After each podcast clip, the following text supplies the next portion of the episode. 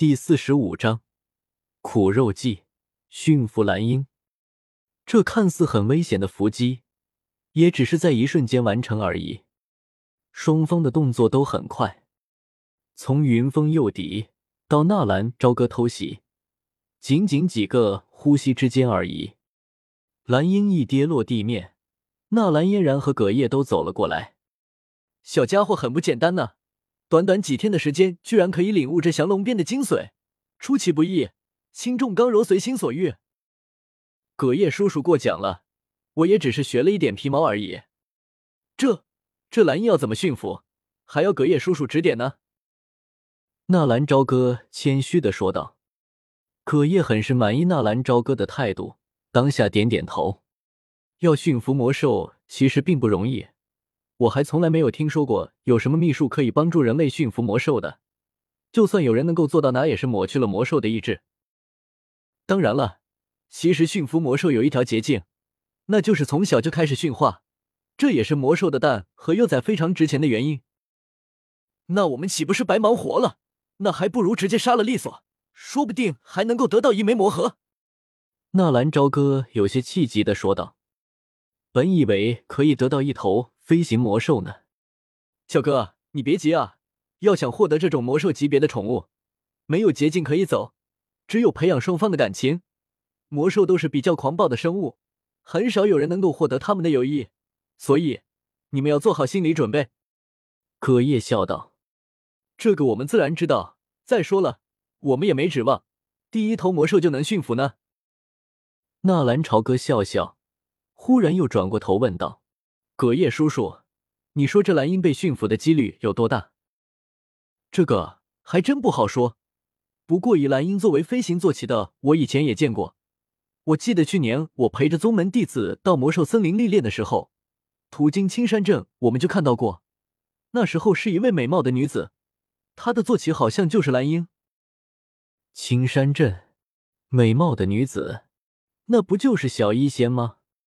纳兰朝歌嘀咕了一句：“你说什么？”葛叶不解的看了看纳兰朝歌。“哦，没什么，姐，这蓝鹰就交给你驯服吧。我和云峰大哥都对他动过手，我们两个是没有希望了。我，我可没有那么大的魅力，能不能成功还说不定呢。”纳兰嫣然也知道纳兰朝歌说的实话，蓝鹰非常的记仇。只要你对他动过手，这辈子他都不会忘记。等等，就在纳兰嫣然刚要走到那硕大的蓝鹰身边的时候，纳兰朝歌忽然出声阻止。我突然想起一件事，不如我们这样。纳兰朝歌诡异的一笑，把自己心中所想的事情说了出来。你呀，你这小鬼头，还真是个鬼灵精。葛叶听了纳兰朝歌的主意。有些无奈的笑道：“哈哈哈，不用点计谋，哪里能让他屈服？”纳兰朝歌的意思很简单，既然自己已经是坏人了，那就干脆再演一场戏好了。硕大的一片空地上，一头一阶蓝鹰被纳兰朝歌用绳索紧紧的束缚住了翅膀，就连那头蓝鹰的爪子也绑上了。苦肉计知道吧？就是这么干。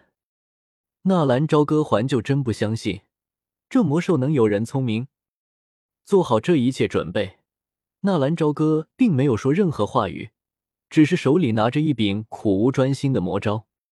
哧啦，哧啦，空无一人的魔兽森林，突然传出的魔刀声，乍一听上去还真挺瘆人的。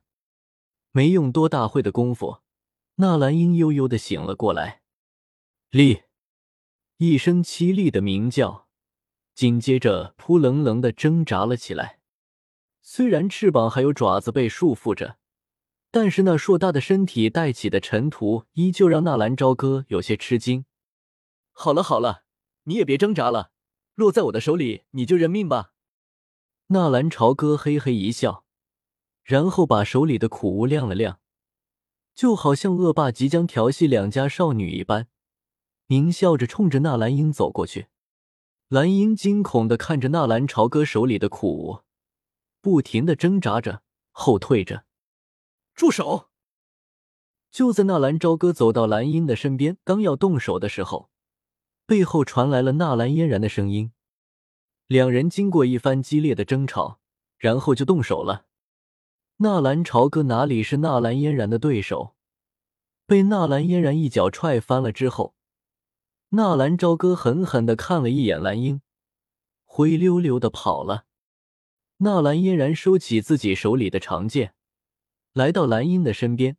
从怀里掏出一枚生鸡丹，放到蓝英的嘴边，吃吧，吃完你就走吧。纳兰嫣然轻轻的抚摸着蓝英的羽毛，一开始蓝英还激烈的挣扎，渐渐的纳兰英也安顺了下来，轻轻的嗅了嗅纳兰嫣然手上的丹药，一口吞了下去。纳兰嫣然又把蓝茵身上挣扎折断的几根羽毛理顺。轻轻的拍了拍蓝鹰的翅膀。这种飞行魔兽要驯服的话是要看运气的。纳兰嫣然也并没有非要驯服的意思。根据纳兰朝歌的安排，自己也算是救了他的命，而且还赠送了一枚丹药。如此，对方还不屈服于自己，那也只能说明这头魔兽不容易被驯服而已，没有丝毫的防备。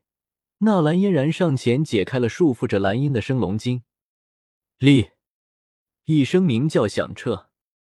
纳兰嫣然站在蓝鹰的身边，依旧没有任何的动作。紧接着，那蓝鹰拍打了一下翅膀，一瞬间狂风大作，而纳兰嫣然一袭淡淡的纱裙，定定的站在那蓝鹰的面前，衫裙随风飘摇，猎猎作响。满头青丝飘散，身形在那头巨大的蓝鹰面前显得如此的娇小灵弱。其实，在魔兽森林自由惯了的蓝鹰，又哪里是那么好驯服的？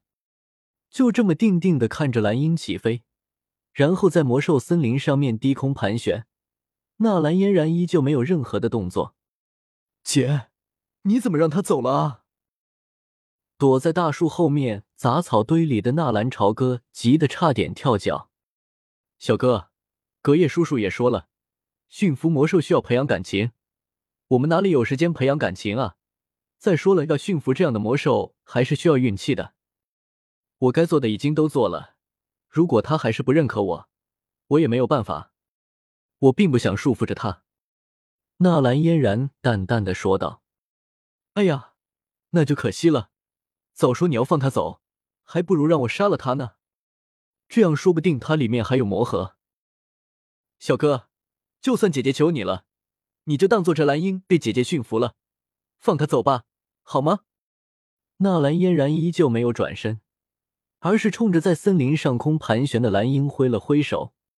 好吧，好吧，我也就是说说而已。咦，有人来了！忽然，纳兰朝歌的脸色一变。立刻从大树后面跳了出来，在不远处的地方，有几个人正对着天空中盘旋的蓝鹰指指点点，而另一人则是已经拉开了手里的长弓。纳兰朝歌这么一喊，纳兰嫣然也发现了不远处的那一群人。住手！嗖，一声响亮的箭矢升空的响尾声，那人手里的长剑已经射了出去。